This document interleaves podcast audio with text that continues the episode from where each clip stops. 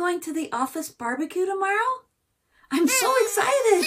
It's the first one of the summer. I'm not sure. My bike has a bad wheel. I'm trying to get it fixed, but the repair shop is busy. Oh, that's no problem. If you can't ride your bike to the barbecue, I'll give you a ride in my car. Perfect. And you just gave me an idea about how we can explain the first conditional. Do you mean the present and future real conditional? Right. Conditional sentences present a condition and a result. In other words, when A happens, B happens.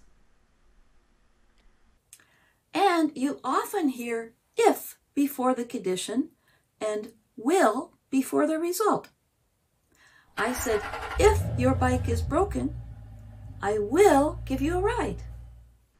Or you can turn it around. You can give me a ride if my bike is broken tomorrow. What are you bringing? Katie said we should all bring a dish. If I have time, I'll make some cookies. How about you? Oh, there's another first conditional. And here's another one. If I buy cherries today, I will make a pie. That sounds delicious. So I'll call you tomorrow if I need a ride. That's everyday grammar.